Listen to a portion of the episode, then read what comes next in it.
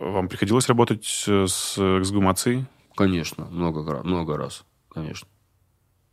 Это не самое страшное ощущение от вашей работы? У нас нет вообще в работе страшных ощущений. Страшное ощущение бывает, когда ты э, видишь реакцию э, родственников на месте происшествия. Когда еще они только это узнают, когда они только с этим сталкиваются, и они проявляют живые эмоции живых людей. Вот на это смотреть страшно иногда бывает. А в нашей работе-то, ну что, ну человек уже умер, что теперь? Интересный подкаст. Интересный подкаст. Привет, я Влад Аганов, это «Интересный подкаст». У меня в гостях судмедэксперт Алексей Решетун. Здравствуйте, Алексей. Здравствуйте.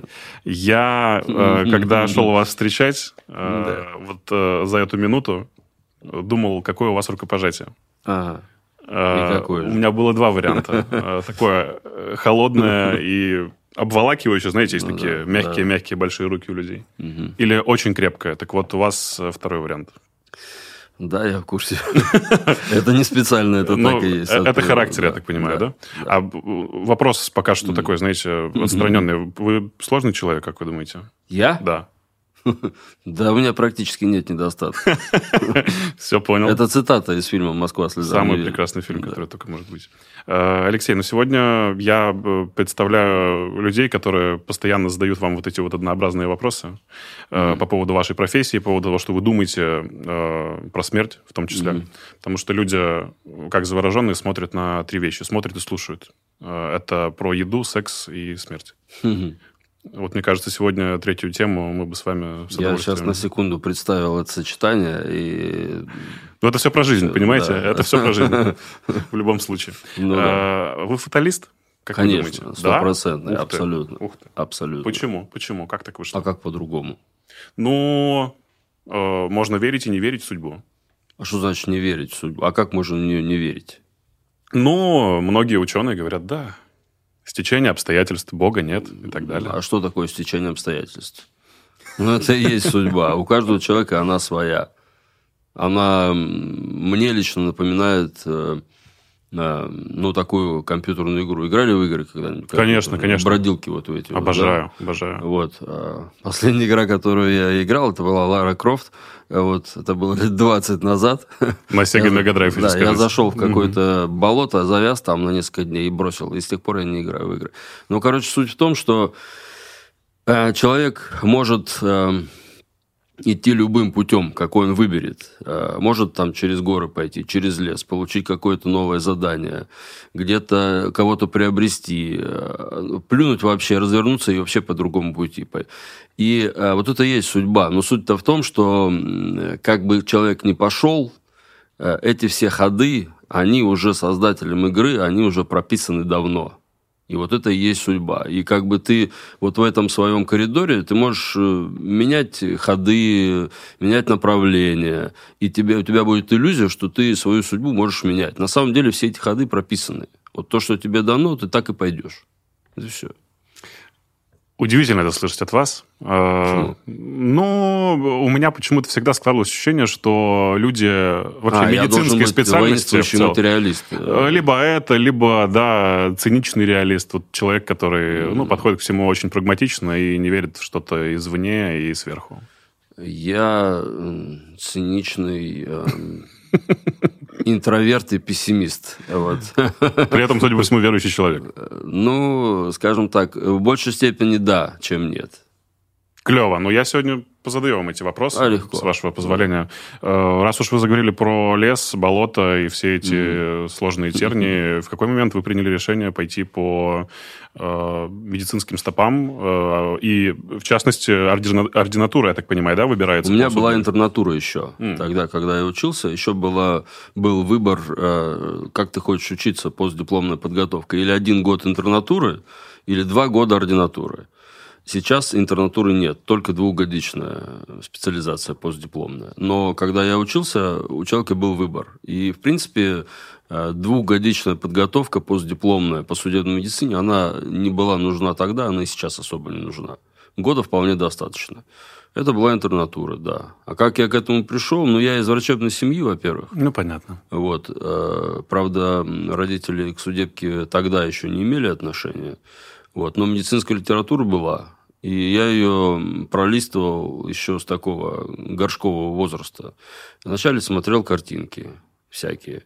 Вот. А затем кое-что читал. А потом просто мне... Я понял, что, в принципе, я по натуре такой, ну, скажем так, не физик.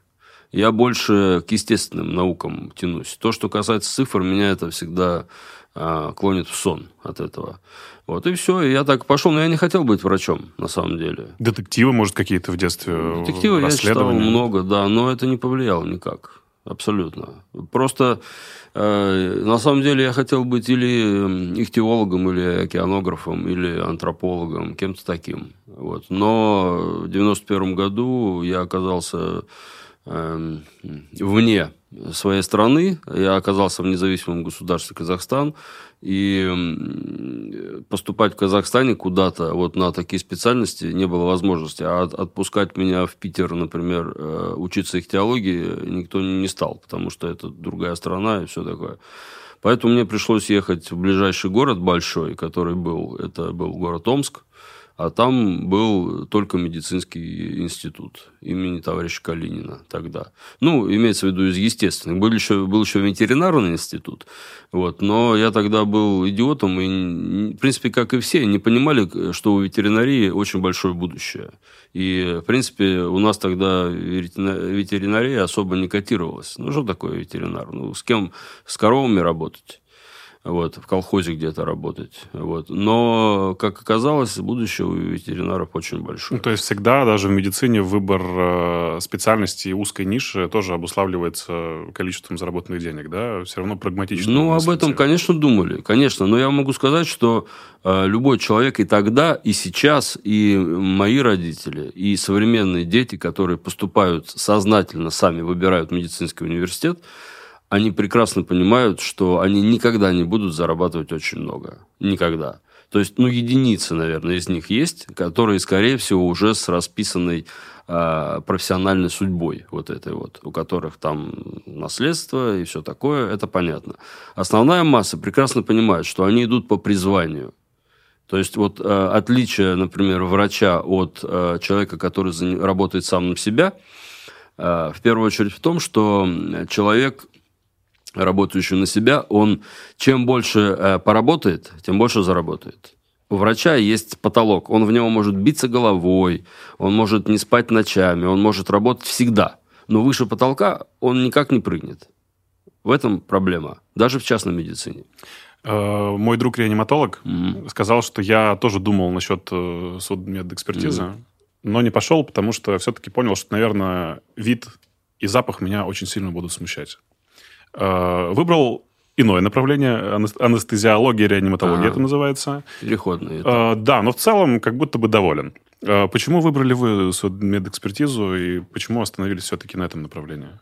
Тут вопрос призвания, я думаю, что не стоит. Нет. Эм, ну, во-первых, эм, я сразу узнал, что я не буду лечить людей, фактически. Ну, я из врачебной семьи. Так. Я с детства знаю, слышал вот эти все проблемы, которые родители обсуждали так иначе между собой.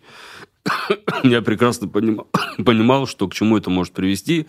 Вот, и, ну, скажем так, а потом, когда я стал учиться, я понял, что врач у нас в стране защищен э, крайне слабо. И тогда был, и сейчас. И э, приоритет пациента, приоритет прав пациента, он всегда был на первом месте. Но пациенты это воспринимали очень и воспринимают очень а, односложно. То есть у них приоритет, то есть они считают, что они всегда правы. Соответственно, и отношение к врачам, и общение, и все такое. И я понял, что я не хочу лечить людей. Вот, или меня посадят, э, или меня уволят, или, в общем, ну, мне это не нравится. Плюс мне всегда нравилась анатомия.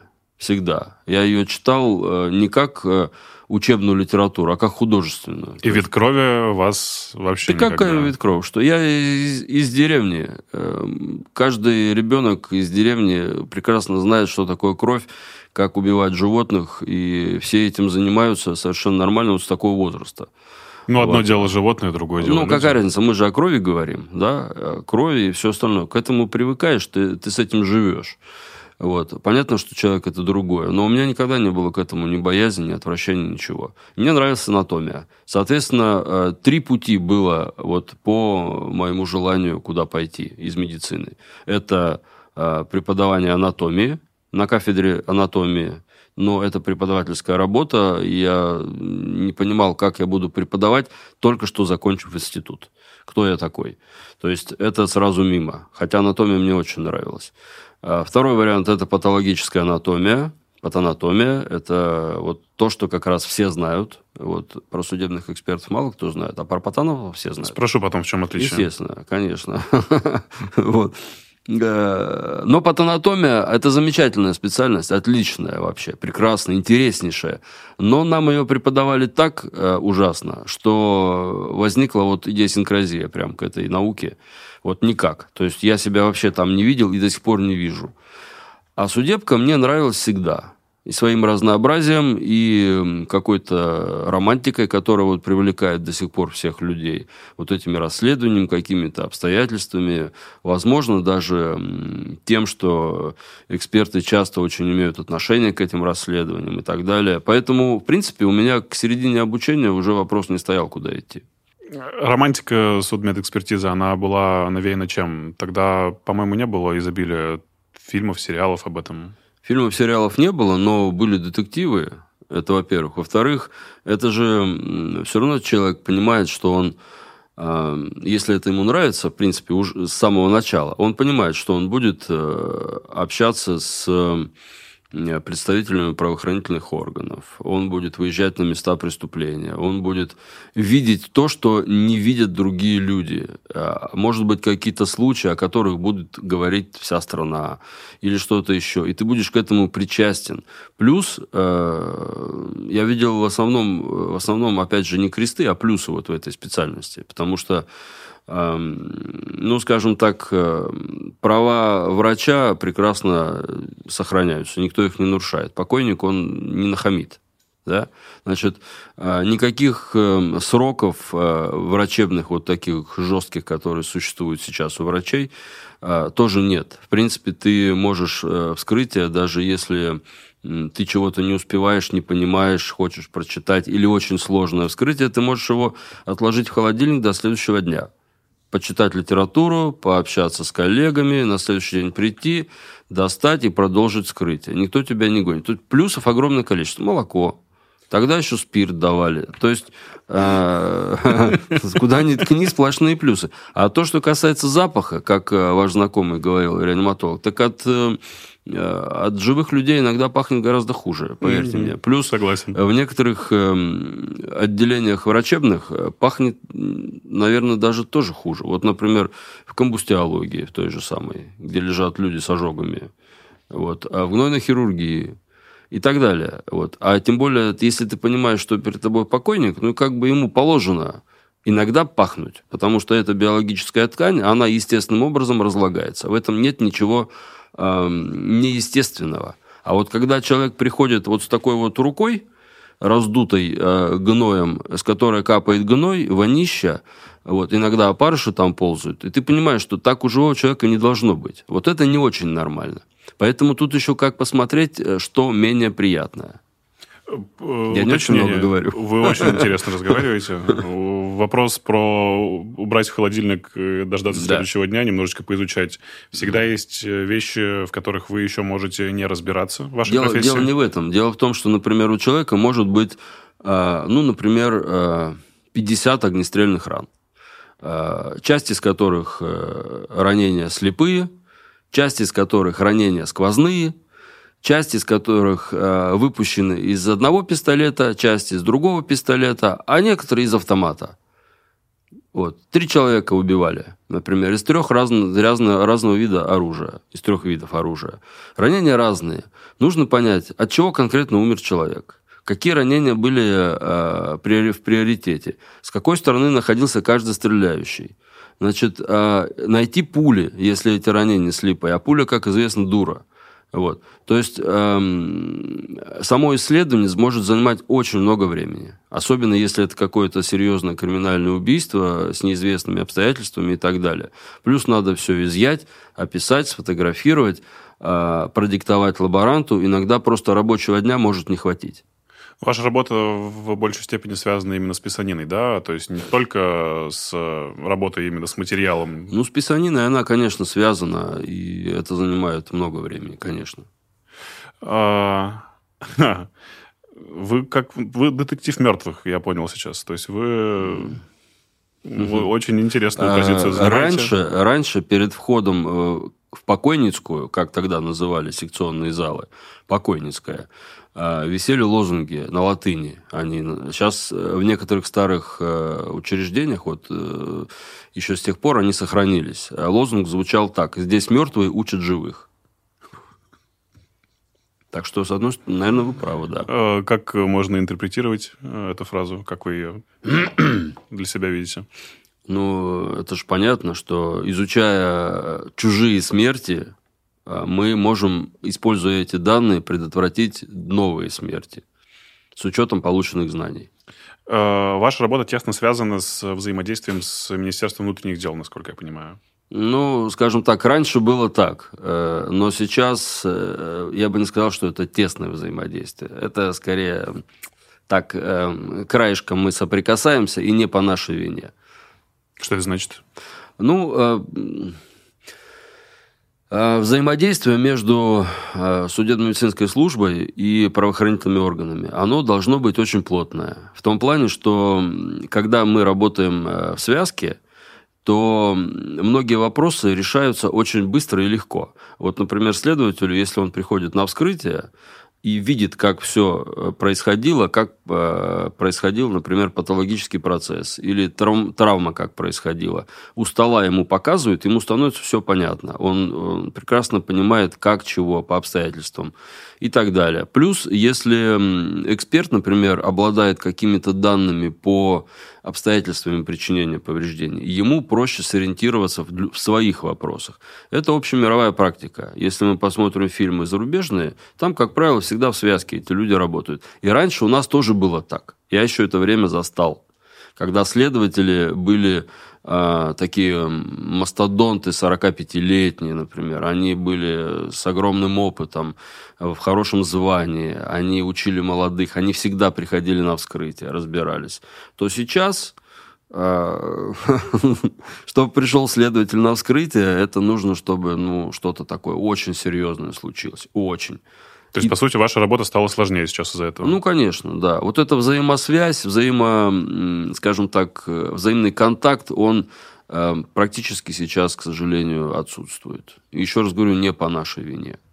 Основная задача судмедэксперта – определить по внешнему виду внутренних органов, в какое время э, и при какой ситуации и каких обстоятельствах была смерть. Правильно? Нет. Тогда расскажите. Давайте, наверное, начнем с отличия патолога-анатома и судмедэксперта, чтобы было вообще Да, это, понимание. этот вопрос входит в топ-10 вопросов, которые задают всегда. Да. Вот. Э, Значит, патологоанатом, уважаемый наш коллега патологоанатом, это человек, который работает э, в структуре медицинского учреждения, он э, в штате больницы находится, он подчиняется главному врачу этой больницы, и он э, исследует ненасильственную смерть, э, смотрит биопсийный материал, операционный материал, э, не несет э, личной уголовной ответственности за свое заключение. Э, Это если вкратце. Значит, э, судебно-медицинский эксперт исследует все остальное. То есть была ли смерть насильственной или она наступила естественным путем? Э, Вот э, сразу разберемся. Значит, ненасильственная смерть бывает только трех видов. Это смерть от какого-то заболевания, от любого заболевания. Это смерть от старости, такой бывает. И смерть от врожденных пороков развития, когда ребенок развивается с какими-то уродствами, рождается, и у него такие пороки развития грубые, что он вне организма матери жить не может. Он рождается и сразу умирает. Вот три вида ненасильственной смерти. Все остальное – это смерть насильственная. От действия любых внешних факторов. Сколько насчитывается видов насильственной смерти? Много, огромное количество. Плюс все трупы неизвестные, плюс э, Смерть скоропостижная, внезапная, без уточненных обстоятельств. Как правило, большинство трупов детей э, части тел, биологические какие-то объекты, и так далее. Плюс живые лица, медицинские документы э, и так далее. Этим всем занимаются судебно-медицинские эксперты. То есть всегда после э, вашего, на основании вашего заключения mm-hmm. возбуждается уголовное Не дело? Не всегда. Но, эм, как правило, практически по любому случаю, который к нам направляется, проводится, заводится материал проверки, так называемый. Материал проверки заводится в случае каждой смерти. И вот в этом материале должно быть наше заключение. Сколько вы уже в профессии, получается, если вам 47? 24 года. 24 года. Mm. А, какие органы чувств у вас развиты лучше всего? Или какой орган чувств развит лучше всего? Вы можете ответить себе на этот вопрос? Ну, слух, наверное. Почему? Зрение никакое, а за счет этого формируется хороший слух. Как помогает слух в вашей работе? Слух, наверное, не очень, а вот обоняние помогает очень. Мы трупы нюхаем иногда специально. Потому что вы можете определить даже по запаху от чего? По запаху можно определить даже иногда от чего человек умер, действительно. То есть, э, например, э, пневмония и туберкулез пахнут по-разному. Вот. Ну, я уж не говорю про какие-то другие факторы, там запах алкоголя или запах, например, э, дыма какой-то, копоти, да, или что-то еще сладковатый какой-то запах может исходить, э, ну и так далее. Плюс э, различные виды гниения, они тоже пахнут все по-разному. Э, насколько я знаю, вы в своей книге писали про запах человека, который умер от ВИЧ инфекция это ну, тоже своеобразное что-то, да? Да, конечно, да. Просто от ВИЧа человек умирает, как правило, в результате каких-то осложнений. Осложнения эти, как правило, гнойные. Это или плеврит, или пневмония, или туберкулез какой-нибудь, который присоединяется, или что-то еще. И по запаху иногда можно догадаться, да, предположить с довольно большой долей вероятности, от чего человек умер. Тело выделяет после смерти трупный яд, я правильно Нет. Нет, размышляю? Нет. Это все тоже миф. Я обычно говорю э, школьникам своим, э, которые приходят, или студентам, кто вам будет говорить про трупный яд, плюньте ему в глаза, потому что, ну, не бывает трупного яда. Это литературные, э, литературные страшилки. Есть определенные вещества, которые вырабатываются при распаде биологических тканей. Э, тот же кадаверин или тот же путрисцин, например, а, метан, например, что-то еще. То есть э, эти вещества, если мы берем какую-то огромную концентрацию, э, так же, как и любое вещество, может быть ядом, в принципе.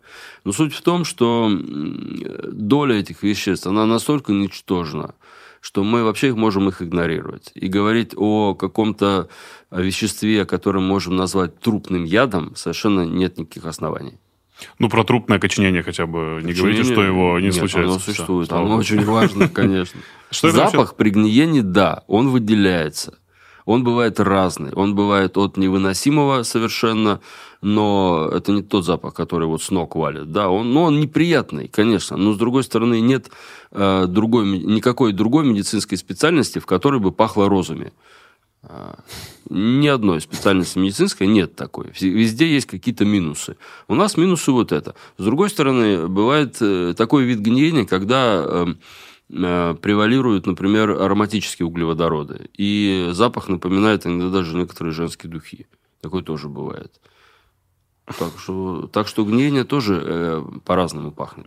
А что такое трупное окоченение? Что вообще происходит с телом, когда человек, ну, все, как говорится, душа, это, душа ушла. Да, это посмертное изменение, которое касается мышечной ткани, причем как поперечно-полосатой, скелетной, так и гладкой мускулатуры. То есть э, окоченению подвергаются разные ткани и даже органы, потому что в составе некоторых органов э, есть мышечная ткань тоже внутренних органов. Вот. А связано это со сложным биохимическим процессом, который протекает в условиях отсутствия кислорода он э, чем-то похож на процесс э, прижизненного сокращения мышцы, вот, но только, что, только он протекает в отсутствии кислорода, в анаэробных условиях. Насколько я знаю, тоже есть истории, когда невозможно согнуть ни руку, ни ногу. Да, возможно, возможно, но очень трудно. Э, одному человеку, например, если речь идет о трупе взрослого здорового мужчины э, средних лет, например, согнуть ногу в колени одному человеку невозможно. Я так тоже иногда студентам тоже так веселил, когда мы, у нас были вскрытия тогда еще, и мы подходили, я говорил, что кто ногу согнет, э, пятерку сразу поставлю. Невозможно одному человеку согнуть ногу. Руку разогнуть, согнуть, да, еще возможно. Но нужно приложить очень большие усилия. Как правило, своего пика э, достигает окоченение к концу первых суток. А потом начинает потихонечку-потихонечку исчезать, э, и одновременно присоединяются процессы гниения уже тогда. Э, вы уже сами успели сказать про табличку на латыни, что мертвые учат живых. Угу. Ваше отношение к смерти за годы работы сколько раз менялось? Или а, оно стало вот, менялось, зафиксировалось, стало понятным, что в целом вы, как обычный человек, тоже боитесь своей смерти? Ну, я бы не сказал, что я прямо ее боюсь. Как бы смерть, она бывает разная. И дело не, даже не в факте самой смерти, а дело в обстоятельствах, которые этому предшествуют. Вот. Эм, как бы я знаю, что это такое в физическом смысле. И я прекрасно понимаю, что все мы умрем вот, рано или поздно. Как это случится, когда это случится, непонятно, неизвестно. Как говорил заведующий буфетом из «Мастера и Маргариты», никого, никого не волнует. Вот. Но на самом деле, конечно, известно, но не нам. Вот. А я к этому отношусь совершенно спокойно. То есть э, это обычный э, круговорот биологических веществ в природе. Ничего страшного не произойдет. Я знаю, что вы отказались от алкоголя, потому что вы видели огромное количество изменений внутренних органов ну, да, людей. Да. Э, и чуть ли не каждый человек, который, ну, хотя бы сколько-то выпивает, mm-hmm. пусть немного, у него совершенно точно есть какая-то степень кардиомиопатии. Кардиомиопатии, изменения печени, поджелудочной железе, в головном мозге, все это есть, конечно. То есть э, именно это может повысить риск смертности людей. Вообще, да, насколько я конечно. знаю, я читаю вот статью сейчас параллельно, что в России каждое четвертое преступление совершается в пьяном Да, виде. конечно, конечно. Причем слово «пьяный» надо воспринимать э, не так, что человек был совсем вот в неменяемом состоянии, а он просто был, э, как говорят люди, под градусом. На веселе. Угу. На веселе, чуть-чуть. Потому что алкоголь, э, даже в самой небольшой концентрации, он растормаживает очень сильно э, головной мозг. И, в принципе, какая-то какая-то концентрация высокая совершенно не нужна для того, чтобы человек пошел в разнос. Вот и все. А это, я думаю, что даже больше, мне кажется. Ну, судя по опыту. Часто к вам приезжают люди, которые пострадали именно от контакта с человеком под алкогольным опьянением, или люди, которые погибли, будучи, например, за рулем? Ну, это бывает. За рулем в меньшей степени. Но такое тоже бывает, конечно. Э, давайте расскажем, наверное, про какие-то ваши наблюдения, про то, что мы можем что-то предотвратить, что есть какие-то э, обязательства, наверное, именно вашей профессии, которые могут э, после того, как мы это проговорим, направить mm-hmm. кого-то на путь истины, возможно. Ну, хотя бы минимальное мы количество же проповедники. людей. Абсолютно. И как бы я вот когда тоже лекции читаю свои, например, для людей, я всегда говорю, что у меня нет никакой задачи вам накапать на мозги и научить вас жизни. Ни в коем случае. А, задача есть э, дать людям информацию, потому что я практически уверен, что большинство ошибок, которые люди совершают вот отношении каких-то, в отношении тех же наркотиков, э, курения, всего остального, в первую очередь связано с отсутствием э, правдивой информации о том, к чему это может привести. Вот я эту информацию пытаюсь дать и показать, самое главное – а дальше люди уже сами взрослые, пусть думают своей головой. Вот и все. Поэтому мы, конечно, можем э, про это э, поговорить. Э, но, во-первых, меня может понести. Я это не страшно. Это то, что надо для нашего проекта. А во-вторых, э, все-таки, чтобы об этом говорить, желательно какое-то визуальное подтверждение. Ну вот смотрите, э, при расследовании преступлений наличие алкоголя в крови у обвиняемого является отягчающим обстоятельством. Почему отягчающее обстоятельство? Потому что нефиг бухать. Ну, вообще, как бы это не...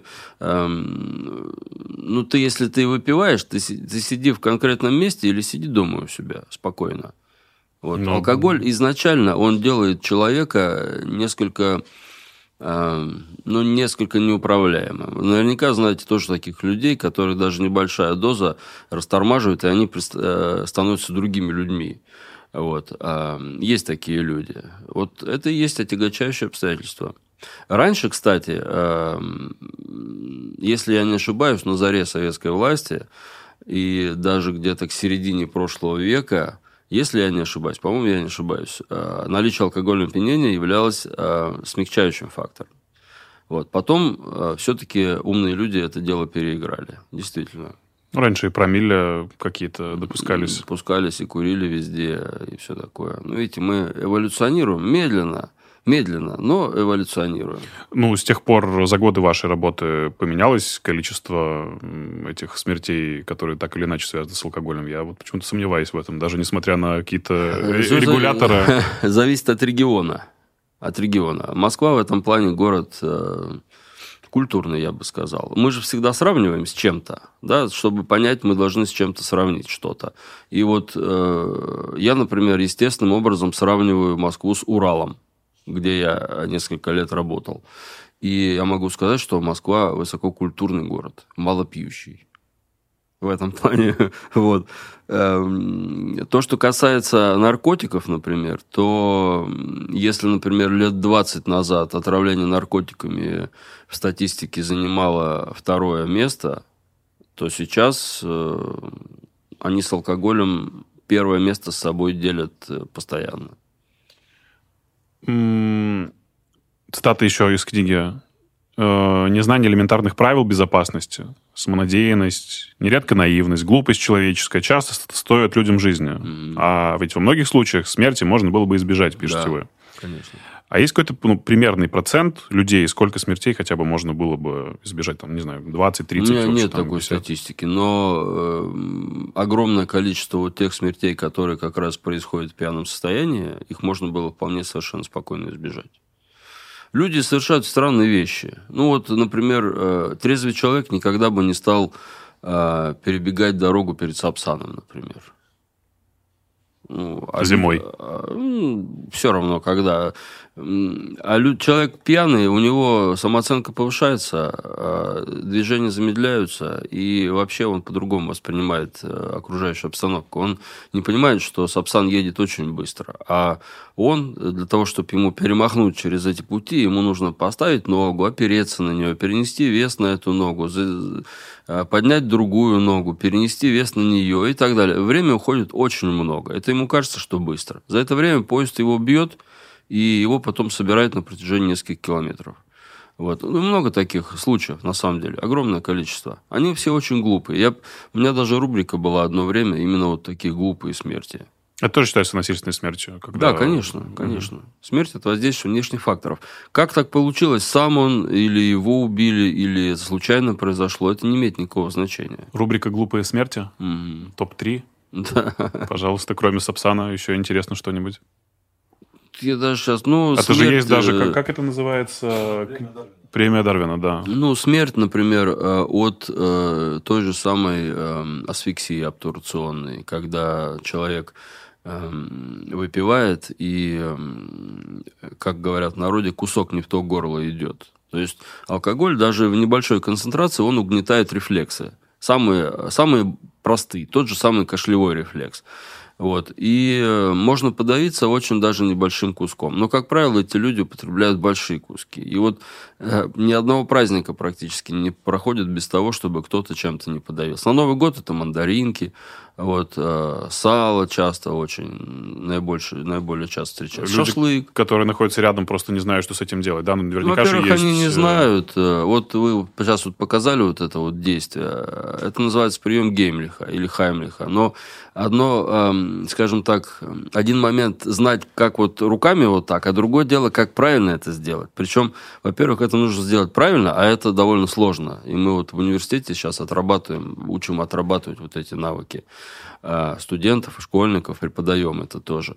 Вот. И самое главное, что нужно суметь не растеряться, потому что смерть при такой асфиксии наступает очень быстро. Две-три минуты, человек мертвый. За эти э, минуты, первую минуту, самую важную, он ведет себя часто неадекватно. Он понимает, что он не может дышать, он находится еще в сознании, он не может говорить, кричать, он э, в панике, потому что он понимает, что он сейчас умрет, и он может совершать какие-то неадекватные действия, бегать, биться обо что-то. И человек, который хочет ему помочь, он даже физически не может сразу, сразу это сделать. Потому что он тоже пьяный. Ну и в том числе, да. Ну и плюс люди очень часто теряются, когда вот это видят. Потому что им же нужно сориентироваться. Если человек не подготовленный, вот этот прием Геймлиха его никто не сделает. Потому что люди просто, пока они в себя придут, человек уже умрет. Вот. Поэтому э, это все, конечно, хорошо, но э, на деле происходит все гораздо проще. Человек давится и умирает. Есть какой-то, ну вот сейчас мы универсальную технику хотя бы можем показать, или это действительно каждый должен просто пройти самостоятельно, чтобы ему показал это, не знаю, человек... Эту технику нужно... Э, теоретически можно ее рассказать, естественно, но суть-то как раз и в том, что нужно ее отработать практически, на специальных тренажерах желательно. У нас тренажеры есть в университете, мы на них это как раз и отрабатываем. Потому что, ну, одно дело э, сказать, что, например, прежде чем сделать геймлиха, нужно минимум 5 ударов нанести в спину человеку, при этом его немножко наклонить вперед, да, э, при этом перед этим ему установить контакт с ним, хотя бы глазами, чтобы он понимал, что вы находитесь здесь, вы сейчас ему хотите помочь, чтобы он успокоился, чтобы он вам не мешал для начала да? То есть это... А, вот вначале вы должны установить контакт с этим человеком, чтобы он просто понимал, что вы сейчас ему хотите помогать, чтобы он не скакал вот, вот таким видом и не тратил проговорить ртом. время. Угу. Да, чтобы стой, я здесь, я тебе сейчас помогу, чтобы он успокоился. После этого его нагнуть немножко вперед, придержать и нанести удары вот этой вот частью ладони, вот этой частью, вытянутой рукой, и, и не похлопывание вот такое, а именно удар, нанести в определенную часть спины. Причем он должен в это время попытаться, попытаться как-то выдохнуть. Э, это сделать сложно, потому что у него забит э, вход в гортань, но все-таки под вот этим куском, который зажат голосовой щелью, под ним есть какой-то воздух. И он может хотя бы диафрагмой немножко попытаться Выдохнуть. кашлянуть. Вот он должен помочь. То есть и в этот момент нужно ударить в определенное место спины. Если... Между а, лопатками. А, не чисто между лопатками, иначе вы пойдете в позвоночник, толку не будет. Да? Немножко справа и слева, от лопатки и чуть выше. Вот именно в это место. А, если получится, то кусок этот вылетит. Если не получится, через пять ударов. Дальше не нужно стучать, бесполезно. Вот дальше надо делать уже гемлиха. И тут уже, скажем так, на воздухе не объяснишь. Это надо конкретно показывать, как. Опять же, человек тоже должен в этом хотя бы как-то поучаствовать. У вас есть, может, где-то записанное видео, чтобы мы могли разместить в телеграм-канале на а, всякий случай? Видео нету. Видео курсов таких нет, но я думаю, что их в интернете можно будет найти. Ребята, можно найти да. будет в моем телеграм-канале обязательно по стопам этого выпуска. Все сделаем. Э, кардиомиопатия. Э, это вообще что? Ну, то есть, насколько я понимаю, э, это незаметно ни на УЗИ, незаметно никак визуально. Это, то есть ты не сможешь это прощупать и посмотреть, если ты не судмедэксперт. Но при этом кардиомиопатия может привести к внезапной смерти даже молодого человека. Да. Вот, э, вот конец, конец вашего предложения, да, это верно. Это очень коварное заболевание, но прощупать его рукой, естественно, нельзя, но увидеть его можно э, различными исследованиями можно его увидеть. Коварство, ну, во-первых, суть его в том, что под э, влиянием непосредственно молекул алкоголя, то есть непосредственно этилового спирта, независимо от того, что человек употребляет, какую-то сивуху там за 3 копейки или коньяк за 50 тысяч, не имеет никакого значения. Мы говорим об этиловом спирте, который находится и там, и там. Значит, молекулы эти, они э, уничтожают клетки э, человеческого тела, причем любые – путем действия на мембрану клетки. Мембрана состоит из двойного слоя, слоя липидов, а жир прекрасный, э, прекрасно растворяется спиртом. И вот эта молекула, она бьет по клеточной мембране, и клетка погибает. Так вот, э, один из органов мишени – это как раз сердце. Вот на месте погибших клеток сердца э, дырок не бывает, так же, как и во всем организме. Вот человек палец себе порезал, э, рана зажила, на месте образовался рубец. Рубец – это заплатка. Это не полноценная кожа, это просто заплатка, чтобы закрыть дырку. То же самое и в сердце происходит. Вот эти клетки умирают, на их месте образуются дырки, которые закрываются клетками жировой ткани. Так устроена природа. Вот жиром затыкаются вот эти вот места. И сердце потихонечку, если алкоголизация продолжается, сердце потихонечку начинает состоять из большого количества жировых клеток. Жир сокращаться не умеет. У него нет такой функции. Поэтому сердце, остальные клетки должны сокращаться чаще, сильнее, сердце увеличивается, становится очень дряблым, потому что в основе оно уже не из мышц состоит, а в основном из жира. Даже у молодых людей? Конечно, очень быстро развивается. Вот. И в итоге это сердце, оно представляет собой такой очень дрябленький мешочек, который э, в конце жизни уже просто так хлюпает, но протолкнуть э, кровь практически не может. А коварство его, этого заболевания в том, что, во-первых, оно развивается очень быстро, в течение нескольких лет. Если ребенок употребляет алкоголь э, лет с 11, с 12, то к годам к 16-17 уже кардиомиопатия у него может быть. Значит, развивается быстро, развивается малосимптомно или даже бессимптомно. Вот если у человека инфаркт возникает, или стенокардия, или что-то еще, есть клиника определенная. В первую очередь это боль неприятное ощущение, что-то еще. Человек на это обращает внимание. А здесь заболевание протекает или малосимптомно, или бессимптомно. Ну, давит что-то там чуть-чуть. Ну, кто на это внимание обращает? Понимаешь? Вот. Вот. И последнее, это заболевание действительно часто может привести к остановке сердца. Для окружающих кажется, что смерть наступает на фоне полного здоровья. То есть это не тромбы, нет, это нет, вообще нет, нет. другая, да? Просто природа? сердце, оно тоже очень чувствительно к недостатку кислорода. Кислород разносится по органам э, с кровью. Вот. И э, если сердце, например, э, само себя не может обеспечивать кровью путем качественного сокращения, то в один прекрасный момент, например, человек испытывает какой-то стресс, физическую нагрузку, что-то еще. То есть нужно больше кислорода, больше крови. А оно не может сокращаться. Оно говорит просто, да ну вас нафиг. И все, и останавливается. Как мне прощелкать этот момент? Чекапы каждый год? ЭКГ где показывает? ЭКГ обязательно, да, снимать. Все вот эти вот профилактические осмотры, которые предусмотрены, к ним нужно относиться очень серьезно. Ну и самое главное, э, мое любимое, хватит бухать. Вот и все. Вы прям вообще никогда, ну, очень редко, по чуть-чуть? Нет. Даже нет? Не, ну я был нормальным человеком когда-то. То есть, вот, но когда я жил в общежитии и был студентом, вот, но потом я стал работать, и некоторые вопросы меня интересовали еще тогда. А так как у меня был огромный материал для того, чтобы это проверить, то я стал это просто проверять. Слушайте, но возвращаясь и к, понял, что это не мое. к судьбе и фатализму, mm. здесь же тоже такой момент что? хитрый, но огромное количество людей, которые не пили, вели здоровый образ да, жизни. кто не курит и не пьет, то здоровый. Это прекрасно, да. А огромное количество людей, которые пьют себе, жрут жирный жир и да. вообще до 90 да. и закуривают это все да. еще. А вы, вы напомните еще про какого-нибудь знакомого деда, который до 120 лет прожил и бухал и курил. Ну, давайте так, я знаю пример такой, у меня да, прадед да. каждый Прекрасно. день по рюмочке, вот, они свои водочки перед да. обедом. Я всегда таких людей спрашиваю, а вы здесь при чем? Я не пойду, генетика, ладно, давайте так. Какая генетика? Хорошая. Вы-то здесь при чем? Конкретно, дай бог здоровья этим людям, которые там до 150 лет живут, бог с ним. А вы конкретно здесь при чем? Ну, мы всегда надеемся на лучшее. Люди все рады. Так вот, это наивная надежда. То есть, понимаете, тут э, Понятно, что, да, мы не будем забывать товарища Воланда, человек иногда внезапно смертен, это понятно. Но существует э, определенная статистика, существует определенный патогенез э, развития заболеваний некоторых. И есть факторы, которые способствуют развитию этих заболеваний. А, понятно, что я, например, могу умереть от, просто от чего-то другого, но зачем я буду сам собственными руками укорачивать себе жизнь сознательно? Тратя, между прочим, на это деньги.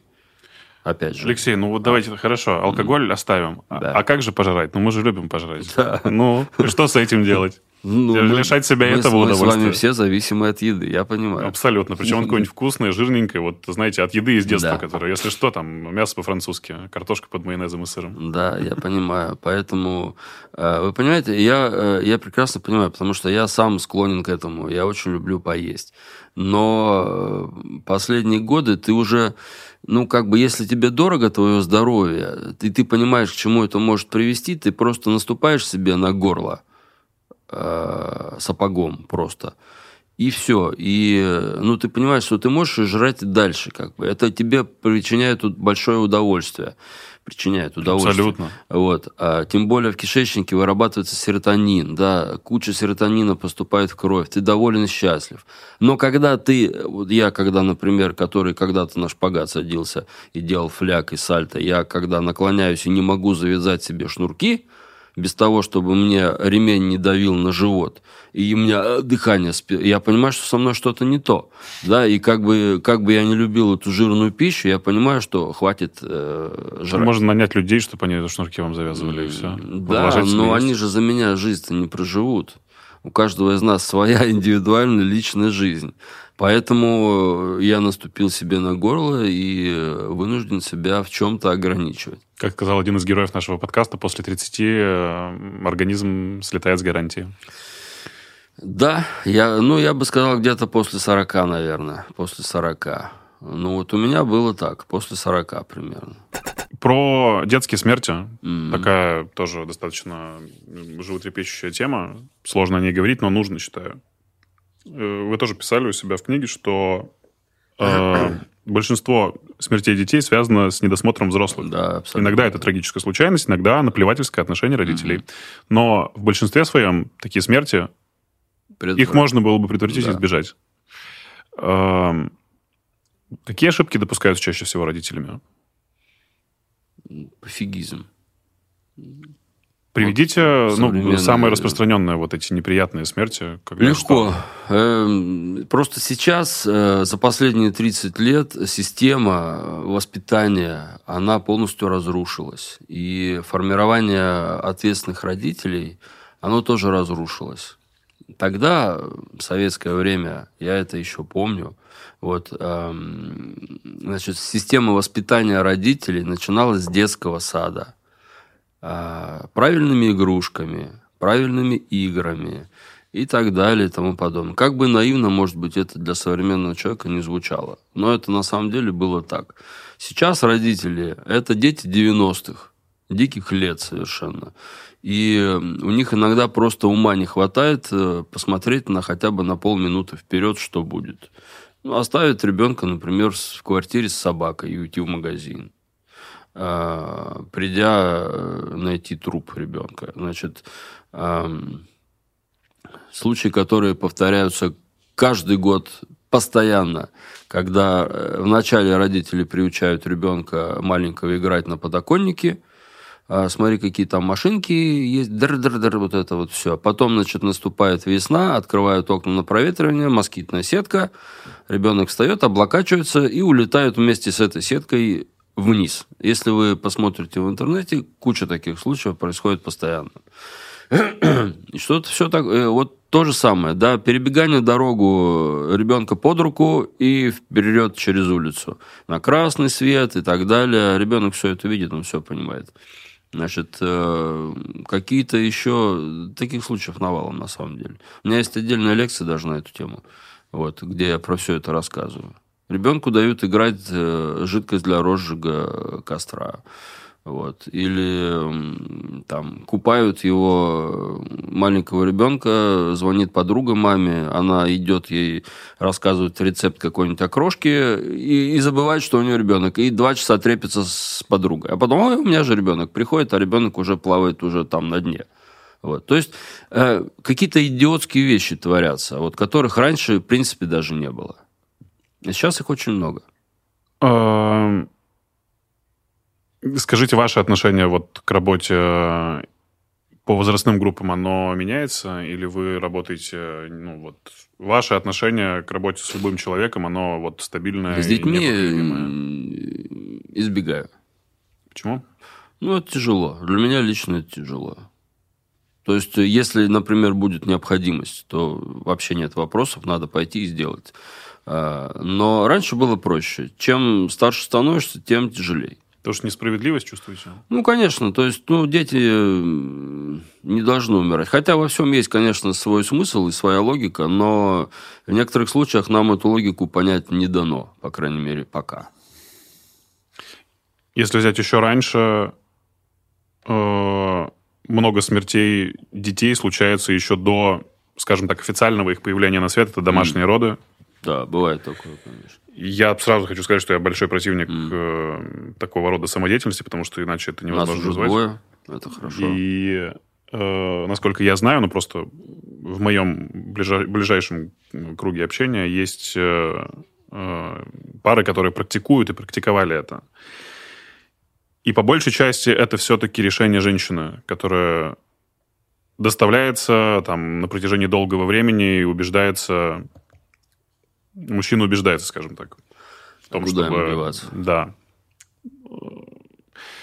Что вы думаете по поводу э, распространенности подобного рода историй и как можно было бы этого избежать? Информировать нужно людей. То есть вот э, тот же интернет, я всегда говорю, что неизвестно, что он нам принес больше, хорошего или плохого. Потому что, несмотря на 21 век, э, доступ, э, доступность фактически любой информации, хорошей, правильной, мракобесие в народе процветает со страшной силой. Вот как это объяснить? Это только отсутствие информации. То есть Э, люди не понимают, что роды – это очень сложный, ответственный процесс, что может возникнуть куча осложнений, что, эм, скажем так, такая фраза, что не мешайте, женщина, женщина сама родит, и как бы то, что природа задумана, она сейчас уже не имеет никакого значения. Времена изменились. Куча патологий каких-то, э, куча осложнений может быть. Может быть э, осложнение даже у совершенно здоровой женщины, совершенно здорового ребенка. Ну, вам скажут, у нас весь инструментарий есть, акушер-гинеколог из э, соседней клиники, который ведет нас. А, ну, понятно, да. А что такое, например, кровотечение в родах? Э, женщина понять не может, когда это кровотечение, оно за несколько десятков секунд может привести к коллапсу и к смерти. И в домашних условиях никак его не остановишь. Абсолютно. Скорая тоже приедет не сразу. Ну, основная претензия к родам в поликлинике у людей, которые практикуют домашние, mm-hmm. это стимуляция родов и ускорение процессов. Эм, матом нельзя ругаться. Можно? Нет, э, некрасиво ругаться. А у меня как-то вот э, на этой теме других слов обычно не возникает. То есть, ну, это мракобесие, на мой взгляд. Это мракобесие. Э, ты не имеешь медицинского образования. Что ты в этом понимаешь вообще? Вот езжай в роддом и рожай, как положено как это положено, с гарантией.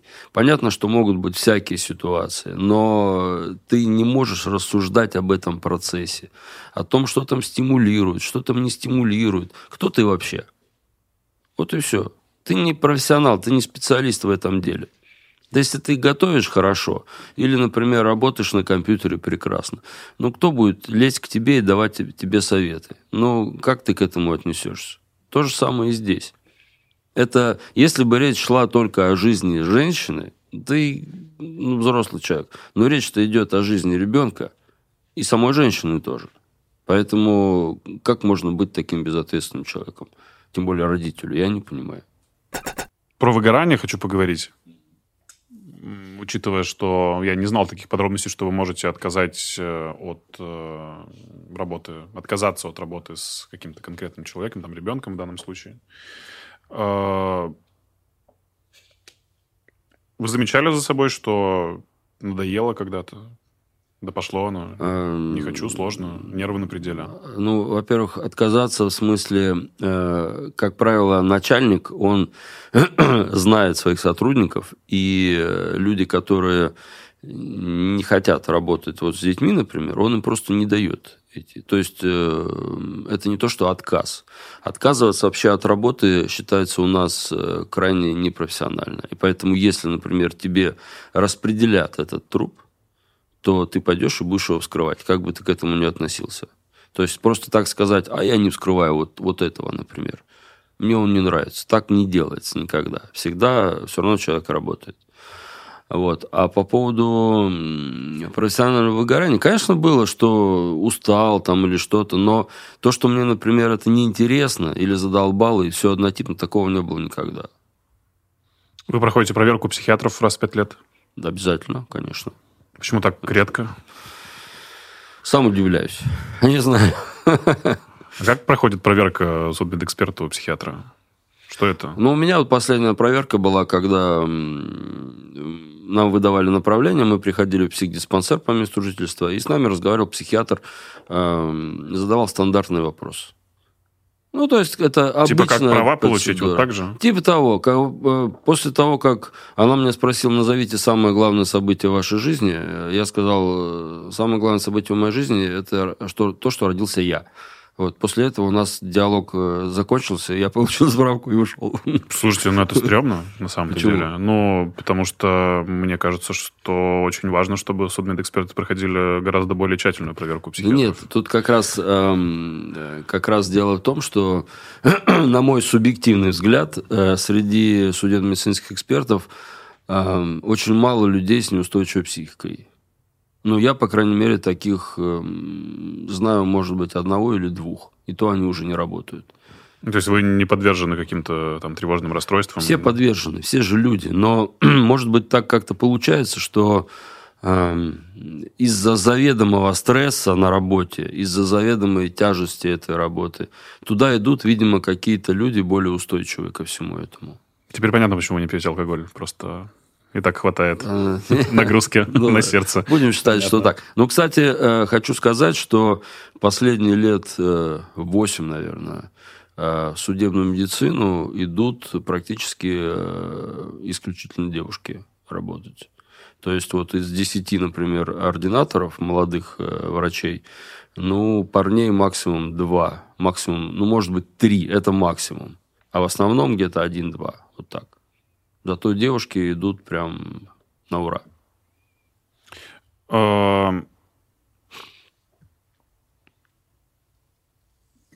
Такой вот вопрос интересный у меня есть. Как ты бы его корректно преподнести? А не надо, прям спрашивайте, как есть.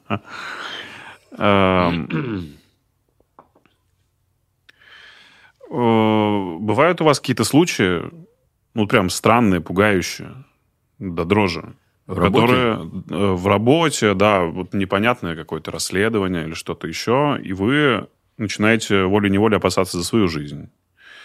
Когда вы смотрите на это на все и начинаете пугаться так сильно. Нет, у меня не было ни разу. Был один раз, когда человек приходил с топором меня убивать, но это было давно. И он просто был пьяный, и другого аргумента у него не было под рукой. Он просто не был согласен с степенью тяжести повреждений. Вот. А, но это был единственный раз. А какие-то угрозы, не было такого ничего никогда. Угроза, возможно, своей психикой, опять же, когда вы начинаете себе там дорисовывать какие-то такие картины сомнительные. Никогда не дорисовывал. И люди, которые работают, они прагматики в этом смысле. То есть, эм, вот это вот... Э, вот таких западных розовых соблей, которые а, описаны в книге Шеперда, вот в фильмах часто бывает, знаете, когда заходит а, в секционную кто-нибудь и так, а, вот это вот все, да, и потом начинаю. У нас такого нет, в принципе. У нас люди другие изначально, другие люди. Вот а, часто очень спрашивают, а как вы привыкали к своей работе? И очень удивляются, когда я говорю, что я не привыкал к своей работе. У нас такого нет. У нас нет такого, как вот описывает британский судмедэксперт Шеперд, книгу которую я редактировал, как он э, описывает очень долго, как он первый раз переступал порог секционного зала, как он себя брал в руки, как он говорил, что он сейчас вот туда зайдет, где лежат мертвые люди. Он делал усилия, и вот он делал этот шаг, и вот он уже здесь. У нас такого нет, понимаете? Именно у вас конкретно вообще, или вообще? в России у нас нет ага. такого. У нас люди другие изначально. То есть человек, который избирает себе профессию врача, он уже отличается от других. Если он, в принципе, поступает сам по желанию в мединститут, он уже другой человек по характеру. Он прекрасно знает, что его ждет, что он будет видеть. А тот человек, который выбирает хирургическое направление, в том числе и судебную медицину, он прекрасно знает, что в судебной медицине его ждет э, кровь, запах, трупы, опарыши, что-то еще. И самое главное, огромный-огромный интерес всего вот этого процесса. И э, все вот эти недостатки он воспринимает как э, ну, какие-то несерьезные побочные эффекты которые э, присутствуют, конечно, но при этом они не перекрывают вот этого великого интереса, который у него присутствует вот к этому исследованию, потому что в основе лежит именно медицинское исследование, медицинская процедура. Поэтому все вот то, что есть неприятно, оно как бы воспринимается так, но, ну, подумаешь, да, ну, пахнет. Если не обращать внимания на запах, через минуту принюхаешься, пахнуть ничем не будет. Ну, а опарыши, они хрустят под ногами. Ну и что, хрустят, ну и ладно. Ну, по крайней мере, то, что вы сейчас говорите, описываете, я бы, наверное, хотел уже оставить это слово цинизм, который mm-hmm. бесконечно применяют э, к людям вашей профессии. Наверное, а я же не сказал ничего циничного. Про прагматизм, скорее, да, про прагматичность. Тем более медицинский цинизм, это часто его воспринимают э, в прямом смысле, но цинизм э, медицинский, это не значит, что людям с дипломом врача да, наплевать да, на да, людей. Да, да. Нет, он заключается в том, что врач, любой причем, он не пропускает через себя всю свою работу. Да, да, да. Сохранение вот есть барьер, конечно. Да. Иначе работать невозможно, можно сойти с ума просто. Поэтому это не цинизм, это такая защитная реакция. Работа работой, но вне работы тоже человек живет. И он же не, не должен пропускать через себя каждый случай такой. А как это можно сделать? Рыдать и умирать вместе с человеком. У него другая миссия, он людям помогает. Бывало такое, что приходилось э, врать родственникам погибшего, которого только что вы описывали. Они просили, допустим, назовите нам причину, настоящую причину смерти, и вы понимали, что, наверное, все-таки не стоит этого нет, делать, чтобы не, не добить их. Не было нет, такого? Нет, а, а зачем? Нет. Нет, такого не было никогда. Но вы взаимодействуете с людьми, с родственниками, которые... Редко. Редко, потому что, потому что у нас судебная медицинская экспертиза. То есть мы общаемся, если, то общаемся в основном через следователя. Если у них есть какие-то вопросы, претензии и так далее, они идут к следователю, человеку, который назначает это исследование, и ему это все предъявляют. То есть, но, с другой стороны, если родственники настаивают, о том, в том, чтобы вызвать эксперта, чтобы с ним поговорить, задать какие-то вопросы и так далее, э, никто из экспертов, как правило, не отказывается. Если прям настаивают родственники, то мы спускаемся и разговариваем. Это бывает трудно сделать, потому что люди часто на эмоциях, часто ну, в определенном состоянии эмоциональном, но э, общение с родственниками – это тоже искусство, этому тоже учатся. Я лично от этого никогда не отказывался, потому что я понимаю, что э, вот это общение, оно может, может иногда людям помочь тоже, как-то успокоить их немножко, ну, как-то объяснить что-то, да, потому что людям часто непонятны некоторые моменты. Я знаю, что есть история про убийство, которое обнаружилось уже чуть ли не во время похорон. Да, это старая история, да, я про нее писал в первой книге. Можно вкратце? Да. Но это, это было тогда еще, э, я, какой я старый, тогда еще, когда поликлиникам разрешалось выдавать справки о смерти. То есть был такой период, когда э, родственник, например, какой-нибудь бабушки, там, 90-летней, э, мог вызвать врача, например, на дом, или просто прийти в поликлинику, сказать, вот человек умер. Врач приходил, констатировал смерть.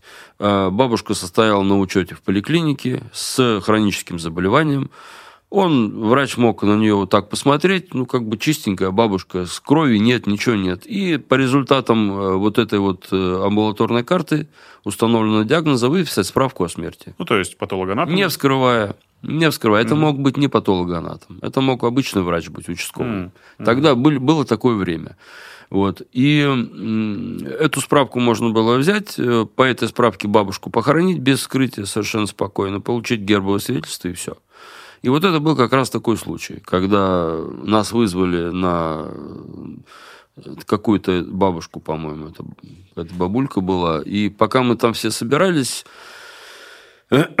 Пока собирались, э, приехали, а труп уже увезли на кладбище фактически. Мы приехали уже, когда, ну, еще не опустили гроб, но прощание уже было там. Вот. А нас вызвали на, на то, что труп нужно осмотреть. Потому что что начали подозревать? Ну, были там сведения определенные, да. Мы приехали, там был скандал, что свидетельство о смерти есть, все нормально, но мы все равно ее осмотрели. Вот. И были найдены некоторые, скажем так, эм, следы, которые насторожили меня. И пришлось вместе с гробом бабушку везти в морг э, на поднегодование всех окружающих. Там было обнаружено, что ее задушили подушкой. Квартира? А там что-то, то ли внук, то ли сын, я не помню. В общем, имущество делили, да? Ну, что-то такое, да. А в, каких случаях вообще необходима эксгумация тела? Когда уже все произошло, все процессы, все похороны состоялись, э, когда что, дело начинают угу. поднимать спустя время? Эксгумация – это следственное действие, и оно проводится по разным э, причинам, по разным поводам. Э, во-первых, эксгумация – это вообще, в принципе, извлечение тела из места захоронения. Не обязательно из официального места захоронения. Вот если человек э, убивает другого – человека и закапывают его где-то. А потом его находят и выкапывают. Это тоже называется эксгумация. Вот. А поводы бывают разные. От э, изъятия дополнительных э, объектов для исследования. Ну вот не взяли при первичном исследовании в морге какие-то образцы. А потом труп похоронили, а потом э, открылись какие-то новые обстоятельства, которые потребовали нового исследования, а материала для этого исследования нет потому что на момент первичного исследования на такой настороженности не было.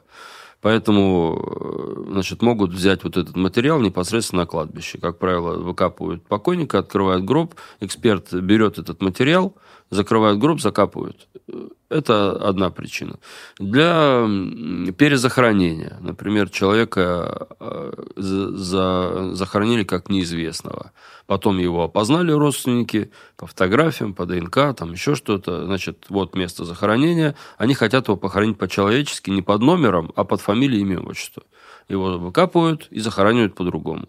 Значит, еще, э, например, причина – это повторное вскрытие, так называемое, когда существуют какие-то расхождения между обстоятельствами, э, данными первичного исследования, показаниями свидетелей и так далее. То есть другого способа установить истину, кроме как вскрыть заново человека, нет. Тогда тоже делают эксгумацию, но тогда покойника уже везут в морг, и там непосредственно исследуют еще раз. Э, При этом за то время, что покойник лежал в земле, материалы сохраняют ту содержательность, которая могла быть первичной. В основном, да. Но это, опять же, зависит от времени, которое он находится в захоронении. Но, как правило, все-таки сохраняются эти материалы, да. Потому что это же простые люди просто думают, что если человека похоронили, то через два дня там скелет уже лежит. Да? На самом деле, чтобы полное скелетирование произошло в могиле, в гробу, прошло, должно пройти не, не меньше 10 лет. Не меньше а то и больше. Все зависит от качества и материала гроба, от э, э, грунта, в котором, от глубины захоронения, ну и так далее. Там. Говорят, что вообще сложно избавиться от трупа полностью, даже в крематориях уже потом, сори за подробности, Крематории... кости доперемалывают, да? Нет, в, кр... в современных крематориях прекрасно с этим справляются. Там очень высокие температуры, и все прекрасно сжигается вплоть до золы. Вам приходилось работать с эксгумацией? Конечно, много, много раз, конечно. Это не самое страшное ощущение от вашей работы? У нас нет вообще в работе страшных ощущений. Страшное ощущение бывает, когда ты э, видишь реакцию Э, родственников на месте происшествия, когда еще они только это узнают, когда они только с этим сталкиваются, и они проявляют живые эмоции живых людей. Вот на это смотреть страшно иногда бывает. А в нашей работе-то, ну что, ну человек уже умер, что теперь? Э, есть какие-то еще интересные киношные истории, которые происходили в вашей жизни, помимо того, что приходилось бабушку заново досматривать? Да много было всяких случаев. Скажите, приходилось работать такой в топ с авиакатастрофами? Конечно, неоднократно, да. Первая авиакатастрофа моя была, это был легкомоторный самолет, э, который разбился. Там несколько человек всего погибло.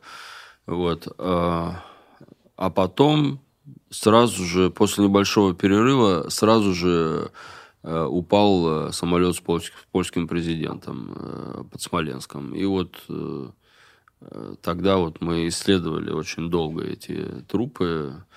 Вот. Ну, а потом тоже много. Это и катастрофа и в Сочи, и вот в Раменском районе, и еще какие-то были, я уже не помню. Расскажите, а что вообще исследуется? Для чего? Ну, понятно, люди погибли во время авиакатастрофы. Что дальше-то? Что там устанавливать? Ну, во-первых, установить причину смерти. От чего они погибли? Что на борту случилось? Ну, а как? может, взрыв вначале был? Ага. Может, они погибли не от падения, а от взрыва на борту. Значит, во-вторых, нужно трупы идентифицировать. Потому что идентификация людей – это тоже наша задача. Вот. А после авиакатастрофы э, тела часто фрагментируются. Как вы это делаете? Устанавливаете личность? Эм, смотря в каком э, состоянии находится покойник. Э, давайте тогда расскажем механику. Я ну, раз уж мы раз уж мы зашли на эту территорию, как вот случилась авиакатастрофа, mm. как все, что после авиакатастрофы осталось, приезжает к вам. Да, люди также работают на месте. Все, что находится, все это собирается, описывается. Ваши коллеги судмедэксперты, виду? Да, конечно. Но они работают не самостоятельно, они работают в составе следственно-оперативной группы. Так же, как и при любом убийстве, при любом обнаружении трупа, это следственно-оперативная группа. Это э, следователь Следственного комитета, судебно-медицинский эксперт, эм, оперативник и эксперт-криминалист. Это минимум. Еще бывают некоторые люди. Вот. И вот эта группа, она работает на месте происшествия. Понятно, что когда это авиакатастрофа или какой-то теракт большой, или что-то еще, техногенная авария, то таких групп много. Они работают по своим секторам. Делится место происшествия на сектора, и по секторам люди работают. Вот они описывают по правилам то, что там происходит. Биологические объекты э, фотографируются, э, нумеруются, упаковываются и направляются в морг. И там исследуются. И потом э, каждый объект, он обязательно описывается, берется оттуда материал на генетическое исследование, на другие исследования, на алкоголь, на всякие другие вещества, на все остальное. И если фрагментация идет очень большая, тело, ну, скажем так, вот Э, в одной из последних катастроф из 120, э, по-моему, человек на борту образовалось больше 20 тысяч фрагментов. Э, и каждый фрагмент нужно идентифицировать для того, чтобы их потом поместить в одно место, вот, принадлежащее одному человеку, и вот в этом состоянии похоронить. Поэтому э, работа ведется очень долго, очень тщательно, очень кропотливо. Если э, тело разрушено не полностью, и у него сохранились какие-то э, особые приметы, татуировки, рубцы, зубы какие-то определенные, что-то еще. Иногда даже может э, внешнее сходство сохраниться. Тогда задача, конечно, упрощается. Но материал для генетики все равно берется. А вот если от человека остается э, кусочек, кусочек например, кишечника – и кусочек ключицы. Вот, да? вот тогда задача, конечно, усложняется, потому что нужно взять материал на генетику, дождаться, пока будет результат генетического исследования, ну и тогда будет уже понятно, кому это принадлежит. А что не так? Немного подурнело даже от ваших историй. Почему? Как-то все слишком в красках начинаешь воспринимать. Я хочу выразить ну, ну, большое уважение вашей профессии, потому что это достойно, конечно, э, большого Спасибо. внимания. Профессия врача вообще, она э, героическая. Один мой коллега сказал про нас, про судебно-медицинских экспертов. Мне эта фраза очень понравилась. Э, он сказал, что мы совершаем хронический подвиг. Вот на самом деле. Просто если бы люди знали, как иногда приходится нам работать, а, то, ну, наверное, они бы, наверное, как-то по-другому немножко относились к профессии врача вообще. Потому что я сейчас говорю не только о судебных экспертах, а о моих коллегах вообще. Потому что а, врач а, сейчас работает иногда в таких условиях, что лучше об этом не знать. Вы говорили про отдельно кишечник, отдельно ключица. А как это срастить? То есть вы вызываете родственников для того, чтобы они сдали свои там, не Э, знаю, это не ДНК мы, или что-то не еще? мы занимаемся вызовом родственников. Мы занимаемся изъятием этого материала. Правильным изъятием, правильной упаковкой и направлением в генетическую лабораторию.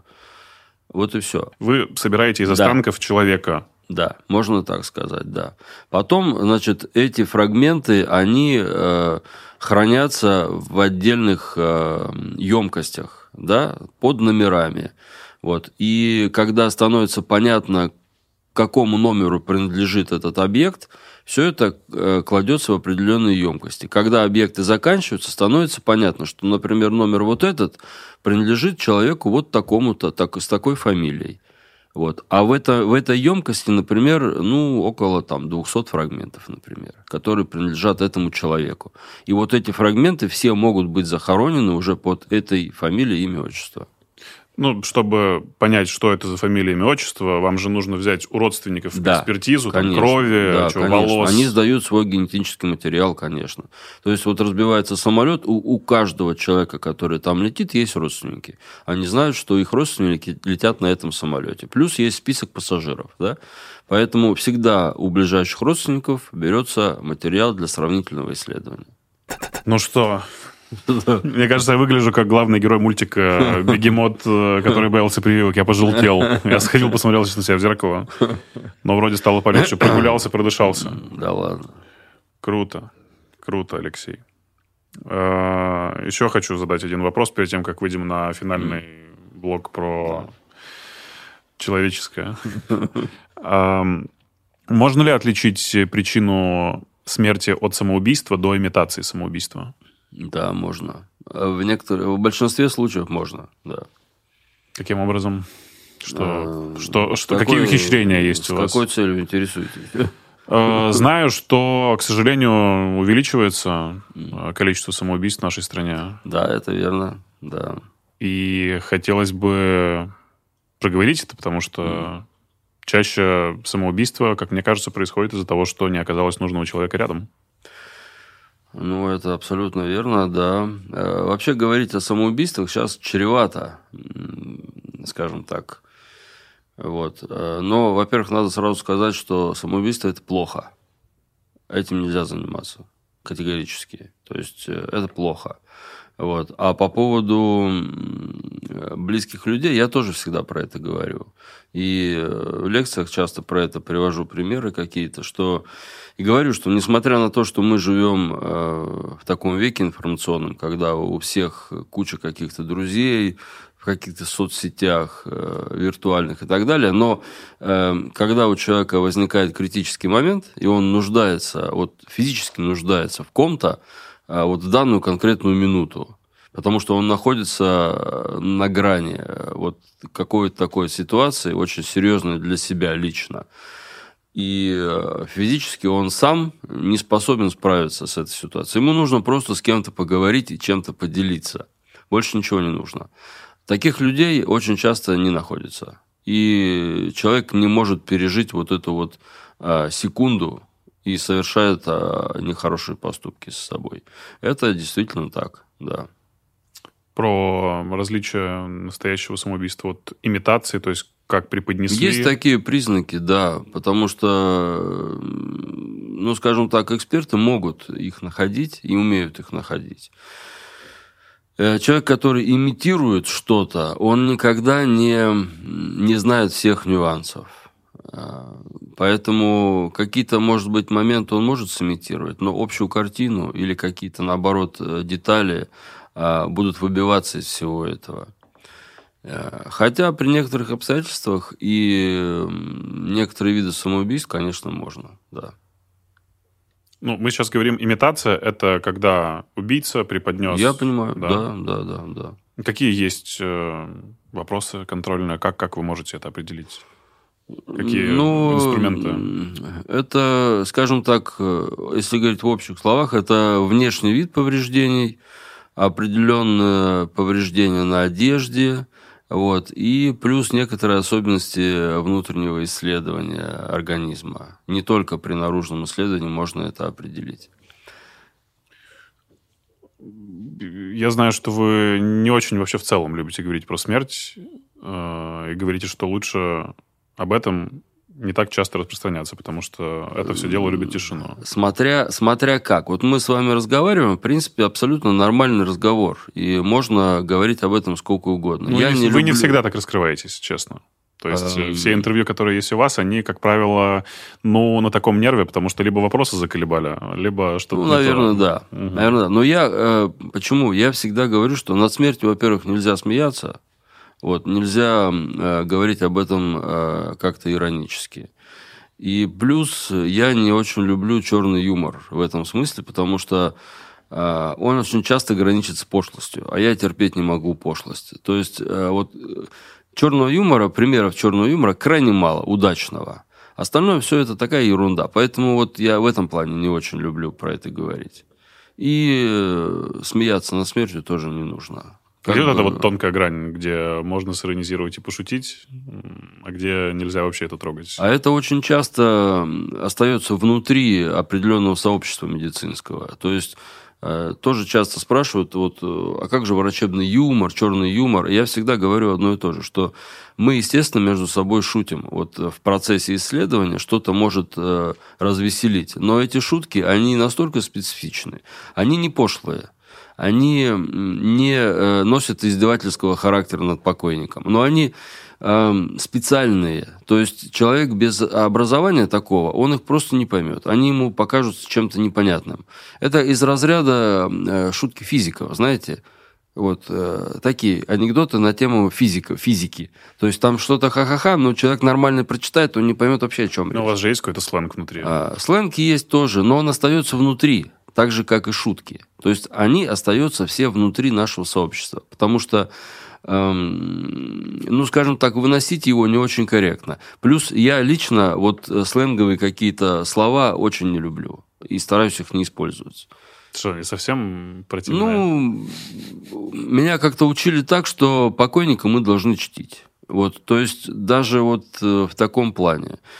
Эм, Ну, даже, скажем так, э, ну, как пример, вот просто падение с большой высоты, когда человек падает с большой высоты и погибает, как правило, это самоубийство. Ну, на сленге часто называется подуха. Подуха? Подуха, да, просто. Ну, вот, Потому э, что... Ну, упал, потому что падение, потому что А, слово падение. Я думал, что по- про- какая-то Нет, с нет, нет, подушкой. нет, от слова падение, э, подуха. Вот. Э, Я стараюсь не использовать это слово, но э, многие используют, опять же, это используют внутри собственной э, формации определенной, да, специальной. Но я стараюсь такие слова не использовать. Мне кажется, это немножко неправильно. Вот и все. Но сленг, конечно, существует. Так же, как и среди реаниматологов существует, хирургов существует и так далее. А почему у вас такое трепетное отношение к смерти и к пониманию того, в какой момент нужно остановиться, и вообще можно говорить или нельзя? Вы что-то видели такое мистическое? Я абсолютно точно знаю, что после смерти жизнь человека не заканчивается. Абсолютно точно Абсолютно знаете? точно знаю. Какие аргументы? э, Есть у меня аргументы. Я никогда никому не рассказываю. Потому что вы, Вот. у вас была какая-то история, вы что-то видели. Э, Я про это никогда никому не говорю. Вот. э, И вам тоже не скажу. Вот. эм, Даже намека. Да. Вот. Но я это точно знаю. И поэтому э, нельзя над этим просто так шутить или просто так э, разговаривать. Без смысла, да, как-то ржать вот над этим, что-то еще. Э, это очень э, интимный процесс, очень э, организованный процесс. Не надо над этим смеяться. Вот и все. А что-то есть, э, вы имеете в виду, что это продолжение жизни? Да. Это просто другая форма жизни человека. Вот и все. Удивительно общаться с ученым и тем, кто работает со смертью, и слышать такие вещи. Очень Это много врачей придерживаются той же самой Сильно, точки зрения. сильно. Если вы с ними поговорите, э, врачей, э, воинствующих материалистов крайне мало. И математиков, кстати, очень много верующих. Видимо, да, я не знаю. Для меня математики это вообще это какой-то это суперлюди какие-то. То есть с учетом того, что я сейчас не решу задачки, наверное, за четвертый класс, потому что для меня все, что я говорю, связано с цифрами, это вот мне вот, вот все.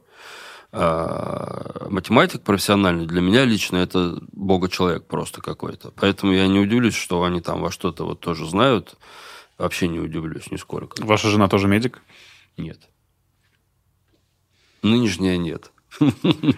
Э, как вы рассказываете или расскажете своему ребенку, чем вы занимаетесь? К сожалению, никак не расскажу. Ребенок инвалид детства, и он не может понять то, что я ему буду говорить. Ну, а если бы была вот возможность, что нужно вот донести, вы бы так и сказали, как есть, да? Что вот да, конечно. Я работаю судебным экспертом, конечно, я занимаюсь вот конечно, этим. Конечно. А что в этом такого? Это нормальная, обычная работа.